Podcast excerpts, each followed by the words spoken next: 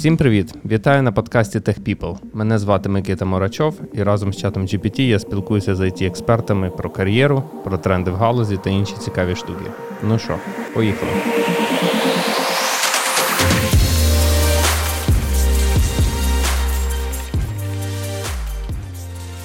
Всім привіт! Сьогодні з нами новий гість Євген Моспан з компанії EPAM. Женя, представся, будь ласка. Привіт, Микіто. Всім привіт. Мене звуть е, Моспан Євген. Я працюю в компанії EPAM з 2015 року.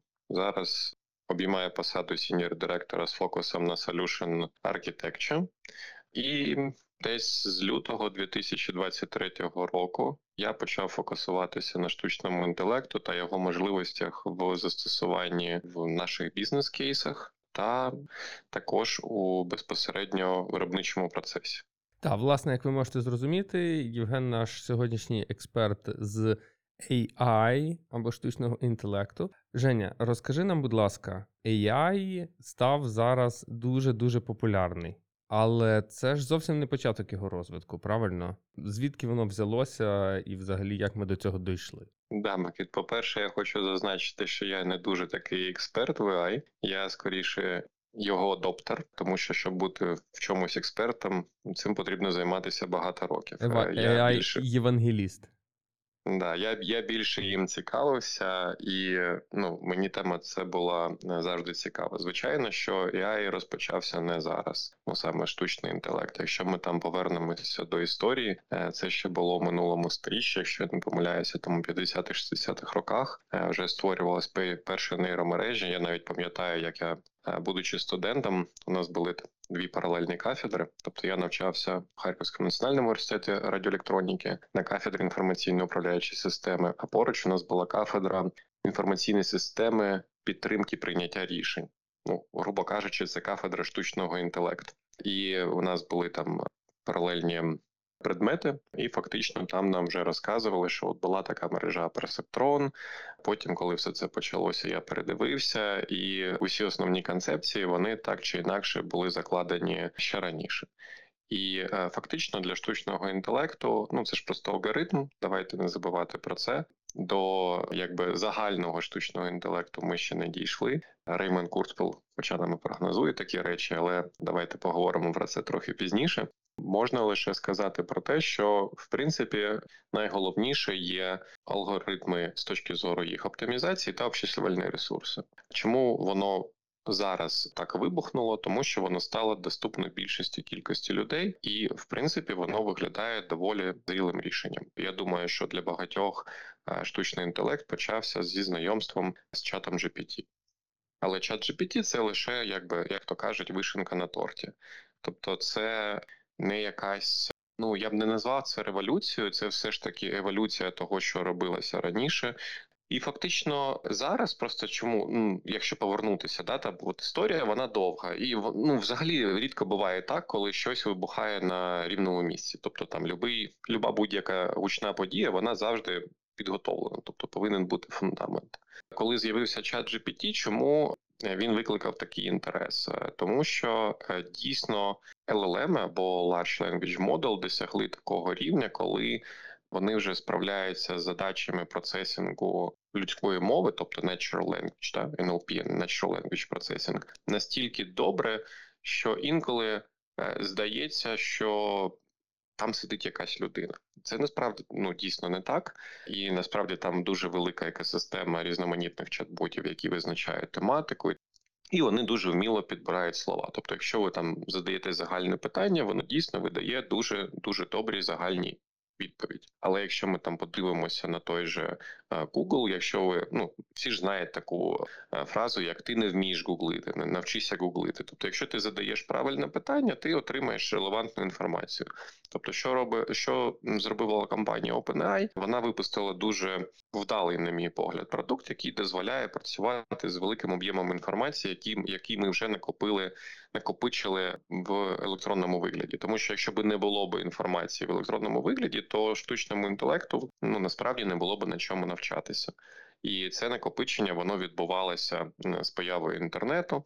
Та й навіть раніше відбувалася вся ця цифровка, а потім було була дуже велика праця людей, які структурували ці знання, поєднували їх у так званій картежі, і фактично це є механізмом, який робить штучний інтелект в лапках розумним, ну саме в лапках.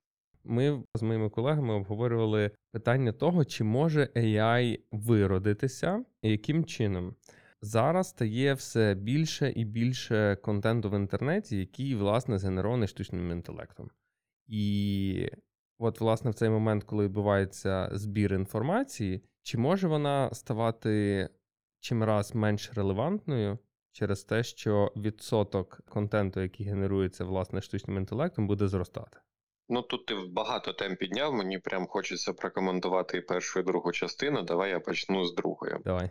Те, наскільки я знаю, влаштований GPT-модель від OpenAI, то, то як вони навчають, у них є спеціальні фактично так звані ментори, які навчають модель. І дійсно навчати модель на тому, що вона генерує, це в принципі ну не потрібна річ тому що ніяких нових знань тут не породжується. Хоча ми там, коли спілкувалися з експертами AWS, тут ми там на код е, ні, ні з AWS, а з цього з GitHub. Ну тобто ми там збирали хакатон, і були представники різноманітних великих компаній. Так, от представники е, вони казали про генерацію кода. Ну це ж типу новий код, е, який був згенерований на на основі опенсорсного, і типу можна його навчати або не навчати, е, можна його використовувати навчання або ні. І тут є такий тонкий момент, що якщо експерт, тобто в даному випадку людина, да, СМЄ подивиться на цей згенерований контент і скаже, що він кращий, ніж той, е, що був спочатку, то це є добрим доповненням до тих знань, на яких навчається штучний інтелект. Але якщо це автоматизувати, то про виродиться я би е, не казав би, але ну я якість від цього підвищуватися не буде, тому що якщо ти не підливаєш нової релевантної інформації з Е, з якою потрібно працювати, то якби вона краще не стане. І тут важливий момент, бо з точки зору моделі, те, що вона видає, ну я думаю, це ж всі розуміють. Це ж просто там е, ті самі ноліки і єдинички. Вона ж не вкладає в це ніякий зміст. Зміст передаємо ми люди. Тобто, коли ми щось читаємо, ми кажемо, о, це має сенс, або о, це не має сенсу. Тобто, самій моделі їй абсолютно все одно, що вона генерує. А от людина, яка це читає, ну вона вже якось це інтерпретує. Тому тут Микит залежить ще й від людей, наскільки воно виродиться. Да? Якщо люди там. Якщо е, люди виродяться, самі... то і AI. Да, якщо я колись дивився фільм такий ідіократія, от кому ага. цікаво, е, можете подивитися, і е, якби там дуже Ну, автори там фільм не дуже такий крутий, але автори кольну модель розгорнули. Що ну, якщо люди самі не розвиваються, я тут не хочу казати, що вони там деградують. Я насправді так не вважаю, то і ніякий штучний інтелект тут не допоможе. Тобто, ну давайте давайте теж зрозуміємо з самого початку: ніхто за людину не буде робити творчість ніколи. Це неможливо. Тобто, ну, наразі неможливо. Давайте скажемо так. Тобто, креативні задачі, які ми е, придумаємо. Які ми відчуваємо, тому що у людині ж поєднані не тільки інтелект е, класичний, який ми вимірюємо по IQ, є й велика частина так званого емоційного інтелекту. Так сталося, що я теж зацікавився цією темою в паралель, і виявляється, що не стільки ми інколи керуємося нашими логічними висновками, скільки ми керуємося наші, нашими емоціями в прийнятті тих чи інших рішень, які ведуть ну до різноманітних наслідків. І фактично цієї можливості е, будь-який штучний інтелект наразі позбавлений, і щось мені підказує, що поки не буде там поєднання людино-машинного інтерфейсу там на рівні того, як нам обіцяє Ілон Маск, ну нічого насправді е, не може змінитися. Я трохи там втрачаю думку того, що почав е, відповідати на твоє питання, але якщо повернутися, тобто для того, щоб воно виродилося. Туди повинні заливатися неякісні, заливатися опять же в лапках, неякісні знання. І тоді, ну от і ще навіть зараз ж є такі статті, коли кажуть, що кода генерація е, за допомогою чату GPT стала, ну як то кажуть, тупішою, тобто більше помилок. Це проблема в тому, що ті кортежі знань, які е, постійно оновлюються, вони можуть мати в собі неякісні знання. І для того, щоб ці якісні знання ну якби напрацювати, це так так чи інакше, так званий data labor. Тобто, це все одно поки що робить людина. Звісно, там алгоритми вони відфільтровують різноманітні шуми, але без людини ну це неможливо. Окей, тобто виходить, що штучний інтелект не такий вже штучний, і не такий вже інтелект. Ну добре. Давай трохи спробуємо визначитися, а що ти розумієш під інтелектом. Ну і Сам. на мою думку, інтелект це якась система або організм, який може самостійно приймати рішення. Тоді, якби е, що таке самостійно? Самостійно, якщо у замкнутій системі, то будь-який автоматичний процес він сам приймає рішення, правильно? У своїй замкнутій системі. Ну, формально так. Добре, давай я давай так. Як ми про це говорили е, на початку, що треба правильно сформувати запит, та давай я правильно правильно сформую відповідь в даний, е, в даний момент. Тобто інтелект. А Мені здається, що це це така штука. Я не назву це системою, напевно, тому що це буде некоректно. Це якась така штука, яка вміє сама подумати і прийняти рішення на основі якогось досвіду. От mm. я я просто знаєш, мені тяжко тепер це сформулювати, тому що ти мені посів дуже багато думок щодо емоцій і нашої емоційної реакції на деякі моменти. І я от тепер думаю, чи варто домішувати взагалі емоції в інтелект. Хоча з іншої сторони в нас є так зване поняття емоційного інтелекту. Коротше, я заплутався, але виходить. Приблизно таким чином. Микит, не ти єдиний, не хвилюйся, не хвилюйся. Тобто, якщо треба читати канонічне визначення інтелекту, ну там кожен може це зробити. Це одне. Але е, якщо ми будемо ну, давати якісь визначення, ти казав, прийняти рішення на основі якогось досвіду. Окей, тобто є е, без всякого чату GPT і OpenAI вже було багато рішень на основі машин learning, які краще приймали рішення давати кредит чи не давати, ніж люди. Я, є, Чи є це інтелектом? З однієї сторони, та з іншої сторони, ми також е, пам'ятаємо книжку е, Big Data як зброя. Та, до речі, у нас рубрика є по рекомендації книжок нашим слухачам, то от дуже uh-huh. рекомендую почитати на тему того, як е, власне Big Data, Machine Learning приймали рішення, які потім все ж таки негативно негативний мали вплив конкретно на людей. Але історію з кредитами, та я також чув, що це це було uh добре. Ну от якщо ми про рекомендації, ми вже заговорили про емоційний інтелект. Я зараз слухаю, щоб не збрехати Деніел Голман.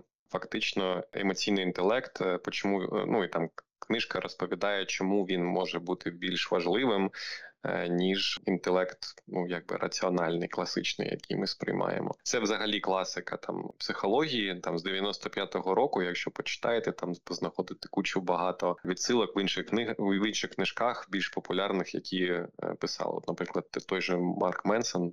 Деякі приклади брав звідти, але ми відволіклися. Я б не хотів би зараз там розбивати міфи про всі ці визначення. Я хотів би сказати наступне: так чи інакше, навіть людина ми інтерпретуємо завжди. Тобто, те, що ми взаємодіємо з е, нашим навколишнім світом, ми фактично інтерпретуємо те чи інше явище, і інтерпретуємо його так, е, як дозволяє нам зробити наш власний досвід і те, як ми це відчуваємо. Тобто, якщо ти побачиш там щось там дуже цікаво, але тебе воно налякає, то ну якби там не дуже відомо, що ти з цим будеш робити. От і тут, якщо навіть повернутися там ще далі у Е, минуле і згадати Іммануїла Канта, він же і казав, що є речі в собі, а є речі для нас. І це взагалі це, це завжди інтерпретація. Тобто, з, з істочним інтелектом, на мій погляд, відбувається все те ж саме. Тобто, коли людина змогла накопичити е, певну кількість знань, коли вона м, змогла її систематизувати, фактично зрозуміти, як вона сама працює з цими знаннями, і змогла це алгоритмізувати за допомогою поточних засобів, які є в обчислювальній техніці, то ми створюємо фактичну систему підтримки прийняття рішень. Тобто, це вже було давним-давно, і це і це нормально. Тобто, це те ж саме відбувається там в виробництві. Тобто зараз є заводи, які виготовляють все автономно. Чи стануть вони там, ну як Джеймс Кемерон зараз каже, а я вас ще в 1984-му попереджував про штучний інтелект. Ну до цього мені здається далеко. Але хто зна. Тобто iPhone же теж, коли появився, всі всі гадали: ой, а що це таке? Ой, це іграшка, а воно зникне, а воно не зникло. А у нас вже у, кожного майже в руках по смартфону, а то й по два. Ми розібралися, в принципі, що наш чат GPT і решта AI тулів вони по суті не думають канонічному понятті цього. Але все ж таки, які можливості вони несуть для людей? Я навмисно не використав слово ризик, тому що я думаю, що Мгм. те, що ми з тобою проговорили, зрозуміло, що воно не несе ризику, а радше несе нам якісь можливості. Так от, які вони? Ну насправді ти, коли кажеш ризики можливості, дарма ти там якби е, обходиш це слово, тому що воно як несе так і можливості, так і ризики. Які можливості основні я бачу? Перше, це пришвидшення фактично навчання. Ну от як на мене, це один з моментів, які подібні системи, як великі моделі від OpenAI, ну і, і в частності їх продукт е, ChatGPT, який вони зробили, вони пришвидш- пришвидшують навчання. Тобто, якщо там ти попитаєш своїх знайомих, як вони е, як вони зараз використовують, вони там використовують його там для. Якщо там з дітьми це вирішення якісь там задач по фізиці або по геометрії, тому що воно пояснює. Я це робив І- сам насправді. Я з малою вирішував задачі з математики з фізики в школі, і це було досить, досить прикольно. Хоча з іншої сторони, мушу сказати, що я би не розраховував на цю штуку як на single source of truth. Тому що він місцями може теж бути досить неточним, і там просто треба обережно, але загалом дуже круто. Це моя улюблена тема. Типу, він місцями може бути неточний. А от ти приходиш такий до вчителя фізики і кажеш: ну я умовного вчителя А, да, а, а вчитель кажу, фізики точний, так? Да, а фіз, а фіз, а от вчитель з фізики прям все знає. От прям ну от просто ніколи не помиляється. Ну. Це ж ми ж ми ж люди, тобто помилки це частина нашого життя. Ми створюємо знову ж таки. Чому ми так напевно, це профдеформація айтішників, тому що е, ми ж звикли до чого? Ми звикли до створення детермінованих систем. Правильно, так. що якщо ну що якщо воно видає один, то воно завжди видає один. Але системи LLM, ну і, і більшість систем зі штучним інтелектом це недетерміновані системи, і ти не можеш застосовувати детерміновані принципи для таких систем. І, і з іншого боку, ти не можеш гарантовано використовувати недетерміновані засоби в системах, які потребують детермінованого підходу. Тому, якщо ти хочеш, щоб воно ніколи не помилялося, ну так ти не можеш, ти не можеш це використовувати. Але якщо ти використовуєш це як допоміжний засіб для того, щоб пришвидшити свою роботу, то ти починаєш фактично економити свій час. Ми заговорили про те, чим він може бути корисним. Я б хотів би таки сфокусуватися на цьому, а потім перейти до того, де він може бути некорисним.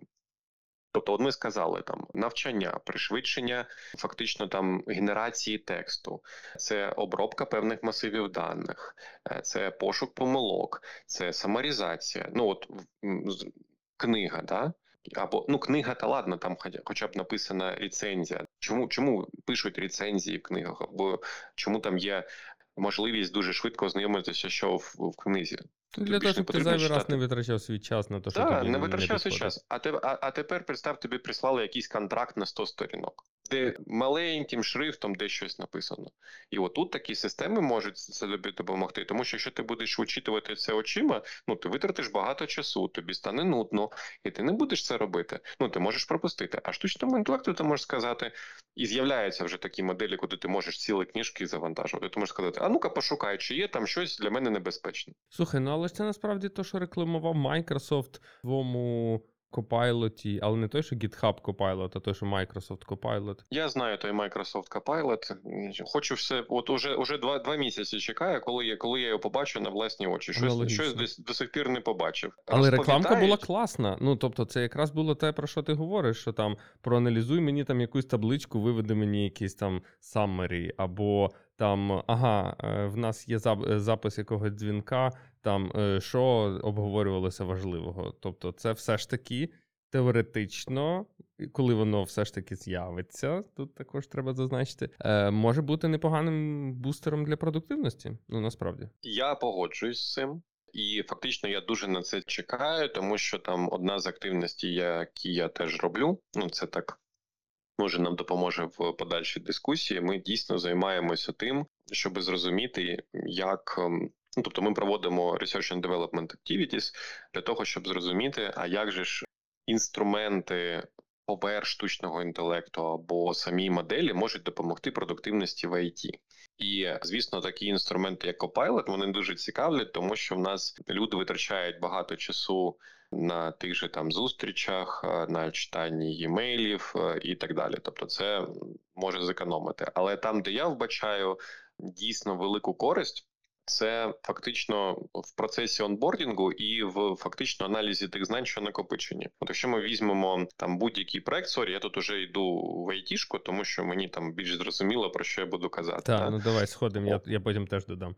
Тому що якщо ми подивимося на будь-який communication tool, який використовує проект, ну там Teams, там Slack, неважливо, все що завгодно. От якщо ми зберемо всі чати, зберемо всю інформацію звідти, виявиться, що там набагато більше, ніж навіть написано на КБ або в документації. Що досить ймовірно, насправді.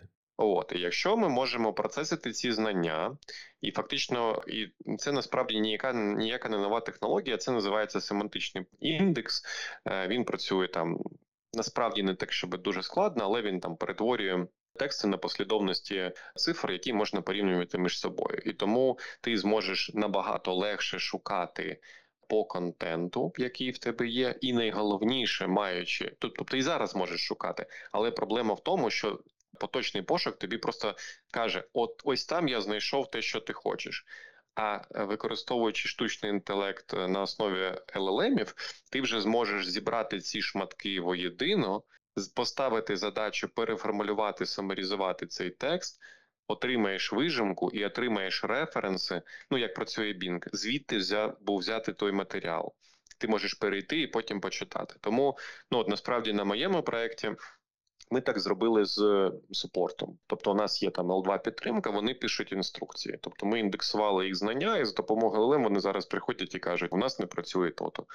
Ну і LLM їм щось видає. Може і правду, а може і збреше, хто ж знає. Але кажуть, що 80% е, випадків видає правду зараз. Ну тобто, ми там ведемо статистику і збираємо цю інформацію. Хм, Цікавий, цікавий підхід. Ну насправді тільки лінивий не проводив ніяких е, досліджень, напевно, на тему того, як е, штучний інтелект може повпливати, ну точніше, як засоби і інструменти на основі штучного інтелекту можуть повпливати на IT і на продуктивність е, різних айтівців. Що робили ми? Ми пробували це прикласти до бізнес-аналізу і до генерування тестової документації, наприклад. Також генерування також юзкейсів, реквайрементів, базуючись на цих юзкейсах і так далі. І так далі. І найцікавіше те, що ми відкрили то саме, от про що ти зараз кажеш, що воно в більшості воно генерує все правильно. Тобто, очевидно, що воно не може працювати самостійно. Що там за за цією штукою треба е, нагляд, але воно справляється з роботою досить добре і економить досить багато часу, насправді. Просто ми пішли не в розробку конкретно, а відійшли трошки в сторону там тестування, бізнес-аналіз. Там, наприклад, е, грубо кажучи, по якомусь патерну згенерувати тестову стратегію тепер займає там, умовно кажучи, там півгодини. Та? Ну, тобто якийсь драфт. А потім вже з ним можна працювати, і це економія часу просто фантастична, тому що в тебе не завжди є під рукою якийсь шаблон чи ну щось таке. Ну сам знаєш.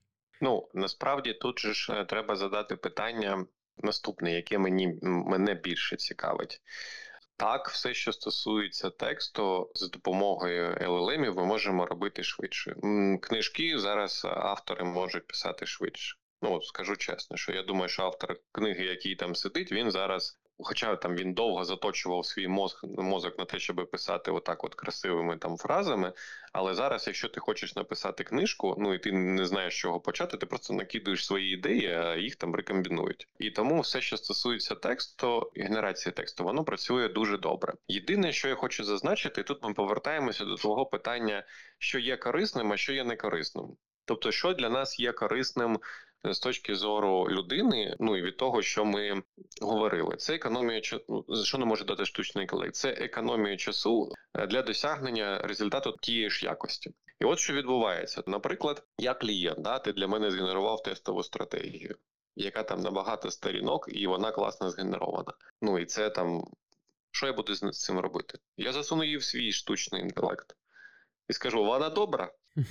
Штучний інтелект мені скаже: ну, той штучний інтелект, який писав, фігню не зморозив. Все добре.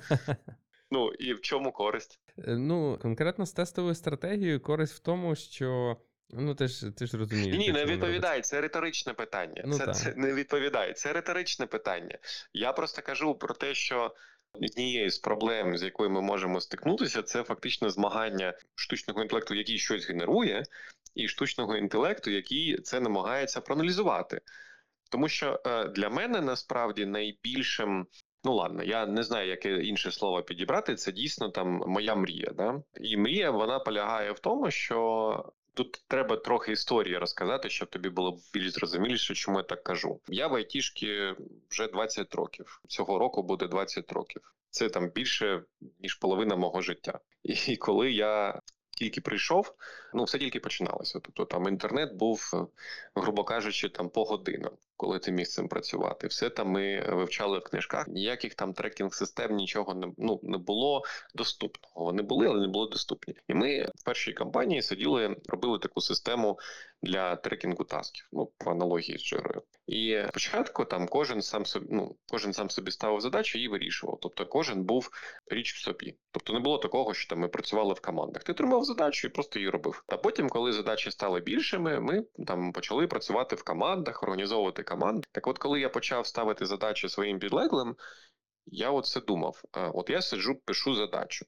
А чому не можна зробити так, що от я задачу написав, а на виході у мене вже працюють ці рішення? І насправді зараз мені здається, ну і я дуже хочу в це вірити, що ми дійшли до того моменту, коли можна над цим вже не просто замислюватися, а робити певні речі. Тому що, якщо задуматися, всі всі ті артефакти, які ми робимо для того, щоб запустити проект, вони є проміжними і фактично доказами тому, що в нас якийсь добрий процес. Але в кінцевому випадку для клієнта, ну який у нас замовляє щось, йому потрібен ну, якийсь бізнес-велю, який він хоче. І якщо фактично на вході у нас є просто його мета, яку ми по нашому процесу трансформуємо те, що ми можемо отримати рішення, і ми створюємо додаткові артефакти для того, щоб довести, ми дійсно це робили. Ми можемо вам це передати. Це працює ось так. Це просто більша формалізація того, що відбулося. Але якщо тобі не потрібні ці артефакти для передачі, а ти можеш передавати тільки от, ну тільки от перші перші речі, які ти формалізував у вигляді якогось тексту і спеціальних інструкцій, які може зрозуміти людина без вивчення там додаткових навичок, то воно буде значно спрощувати задачу. Я тут не кажу про те, що там всі е, айтішники куди зникнуть. Ні, ні, не зникнуть, бо для вирішення Тобто така система може підійти для вирішення там певного класу задач. Там найбільш е, для мене зрозумілий це прототипування, коли ти хочеш щось спробувати, і в і саме в певних архітектурах. І от тоді ми повертаємося до фактично створення не просто нового SDLC, а нового нового підходу взагалі до написання коду. Ну тому що якби для мене найважливішим е, є тільки якийсь інкремент. От коли ми робимо якийсь інкремент функціональності коли ми його зробили, його ж можна порівнювати е, як кількісно, так і якісно. Да? То з одної з одного боку, там коли ми якісно щось покращуємо, це теж якби ну, потрібно робити, але воно ж е, ну може тільки поліпшити існуючий сервіс і зробити його там більш масовим, наприклад, або більш безпечним. Якщо ми його не змінюємо і не додаємо нічого, то якби воно ж буде стагнувати. Якщо ми можемо створити платформу, на якій я просто ставлю задачу, і те, що ти кажеш, от ми ж всі знаємо, як писати тести. Да? Ми всі знаємо, як ну не всі, не те, що там ми всі, да, але ну, не те, ми ми всі, багато... не те, що ми знаємо. Ну е, да, ну ми ми приклали багато зусиль для того, щоб там е, зробити певні спеціалізації архітекторів, делівері менеджерів, бізнес-аналітиків, кваліті інженерів і так далі, для того, щоб вони дійсно могли продюсити там дуже якісний матеріал. І чому так сталося? Тому що кількість знань, які повинні навіть в цій спеціалізації знати людину, вона величезна. І якщо створити платформу, яка це спрощує то ну можливо воно буде працювати більше е, швидше і краще. Знову ж таки, я кажу, це більше така мрія, аніж реальність, яка там. Буде завтра, тобто це це точно це точно не завтра. І от Copilot – це насправді один з кроків до цієї мрії. Ну, майкрософтівський Copilot. Ну, так, і, я і Copilot гітхабовський, е, він, він теж. Ну, тому що. Знову ж таки, я, я щоб не бути голословним, е, скажу наступну річ. Є така штука, як GPT-інженер. Це така невеличка е, невеличка тула, яку там виклали в open source. І що вона робить? Вона працює в рекурсії. Тобто ти ставиш їй задачу, і перше, що вона робить, вона намагається зрозуміти, чи достатньо їй матеріалу для того, щоб вирішити е, завдання. Ну, наприклад, ми там ставимо напиши алгоритм там бульбашкової бульбашкового сортування. Дуже просто. Що вона може зробити? Вона може згенерувати код, запустити тести і сказати, працює чи не працює. Тобто її можна до цього розвинути.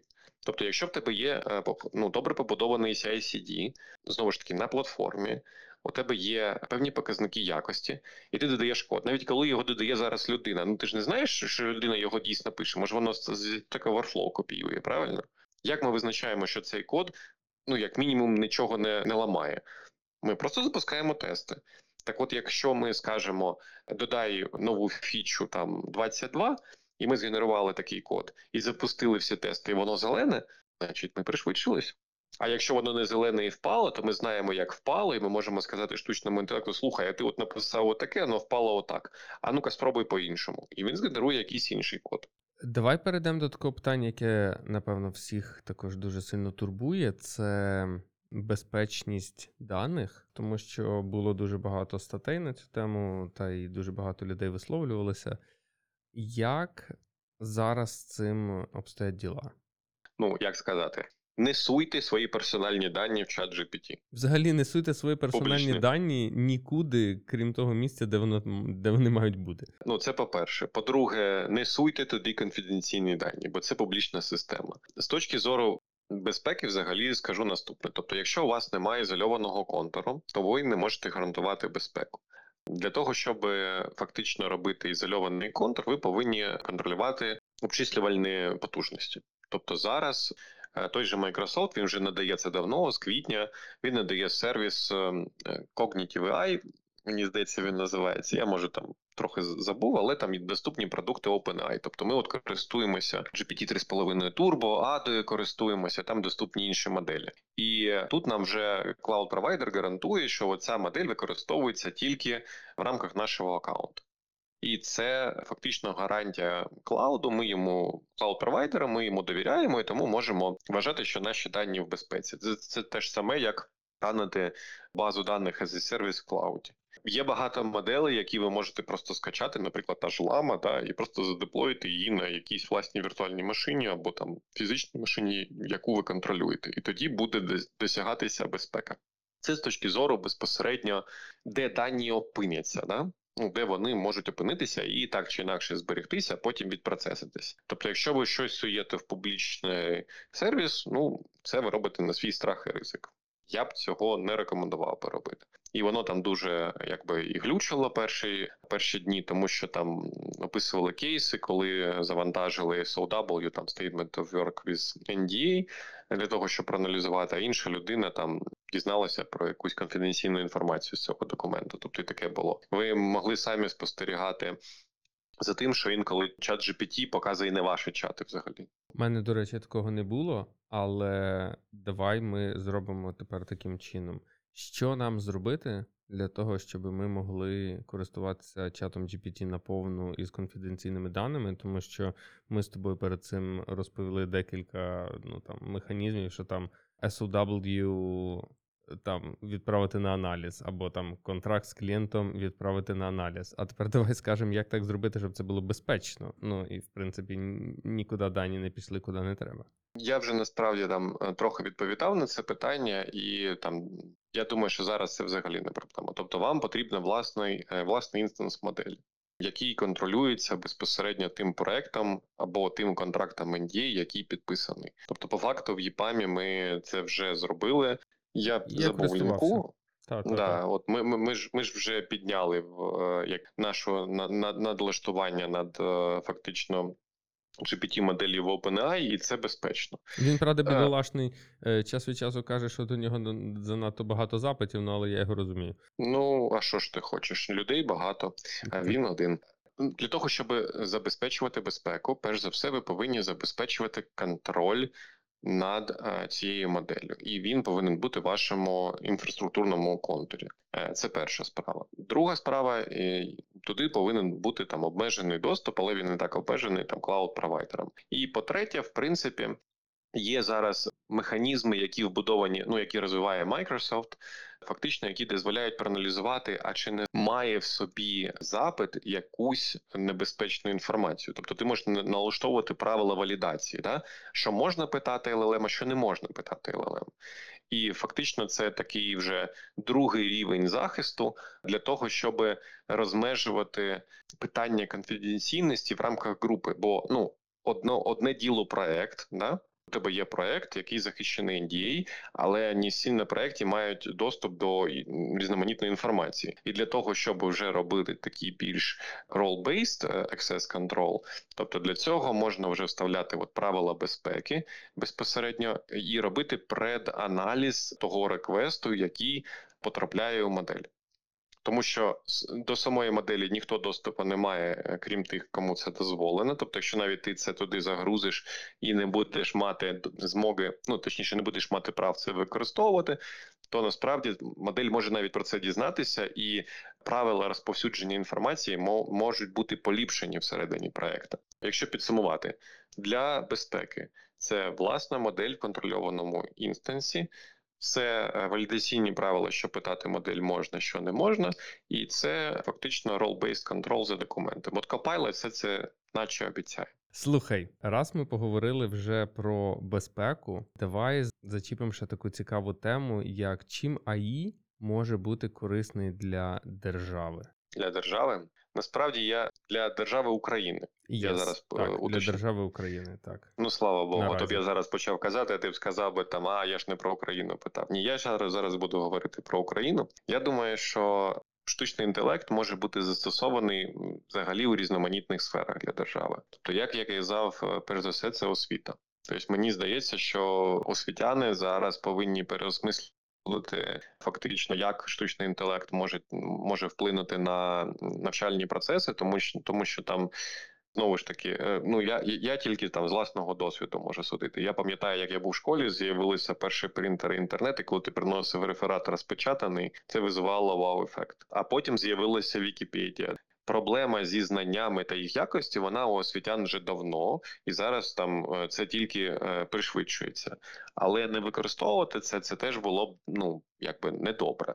І багато можливостей для створення там self-paced курсів, тому що е, штучний інтелект може бути таким ментором, який веде людину у загальних курсах. Тобто, от освіта, мені здається, це прям те, що. Дуже може допомагати різноманітні консультанти з державних послуг. От, якщо ти дивився у квітні, Михайло Федоров розказував на українському Forbes, як він бачить е, штучний інтелект. Тобто, кому цікаво, ви можете подивитися, там було насправді три три напрямки, про які він розповідав. Тобто, перший це ну я не в порядку, там як воно було, як я згадую. Тобто, перший це я і консультант. От ви зараз, якщо зайдете на там СНАП, на сайт якогось СНАПу, я просто там знову ж таки на своєму досвіді. Я знаю, що я хочу зробити, але я не знаю, яку послугу замовити. Ну от чесно. От якщо в мене є AI-консультант, якому я кажу: слухай, ну мені треба замінити свідоцтво там на транспортний засіб. Він каже: От така послуга, йди в такий там Рео, візьми парасольку, бо буде дощ. О, це дуже мило. Отак воно працює. Звісно, ми всі знаємо і користуємося дією. Да? І ми е, інколи пишемо супорт. Тобто там Михайло розповідав про те, що він бачить, що от е, і в цьому випадку ми можемо використовувати штучний інтелект і допомагати е, людям вирішувати їх власні проблеми. І це ж не тільки в дії. Будь-який сервіс, який там надає наша держава, повинен повинен ну зараз є якийсь кол-центр, який де люди відповідають на питання. Чи можна замінити їх штучним інтелектом? Це складно, але ну але я не думаю, що це вже неможлива задача. Тобто вона можлива. Ще він згадував про аналітику фактично думок.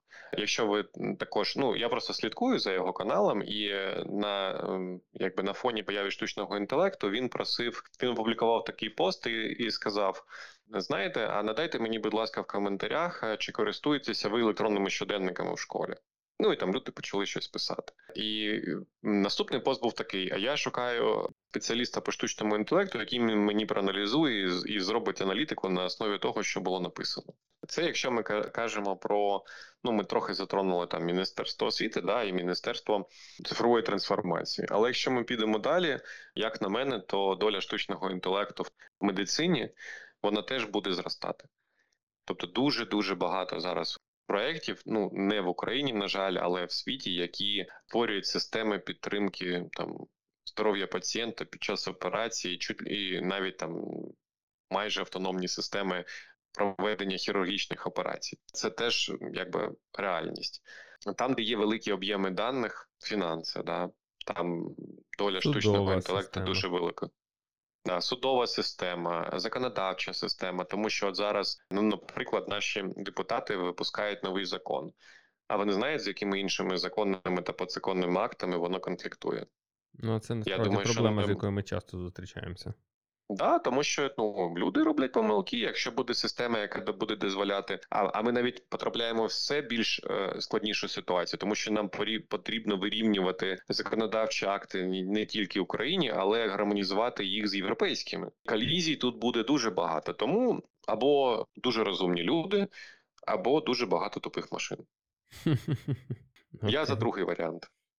Так, непогано. А ще би було б круто, якщо було дуже багато тупих машин під керівництвом розумних людей. Було б взагалі шик. Ну, це це ідеальна комбінація.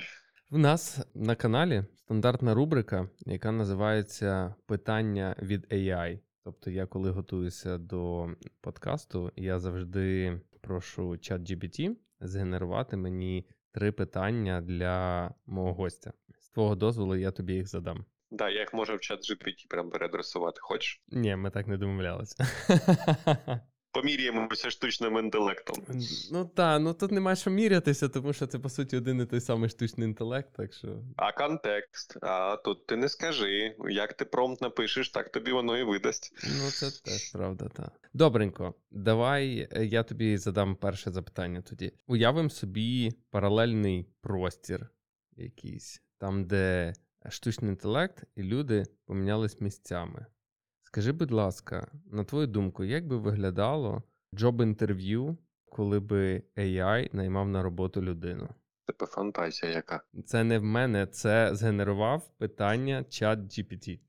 В тому і прикол. Ти знаєш, я люблю Netflix, і е, там є такий серіал е, Любов, секс і роботи. І там була серія якраз про те, як три роботи перелетіли на е, на землю і бачили, як гинула наша цивілізація. Я думаю, що такого таке інтерв'ю просто неможливо. І на жаль, людство в цьому випадку помре.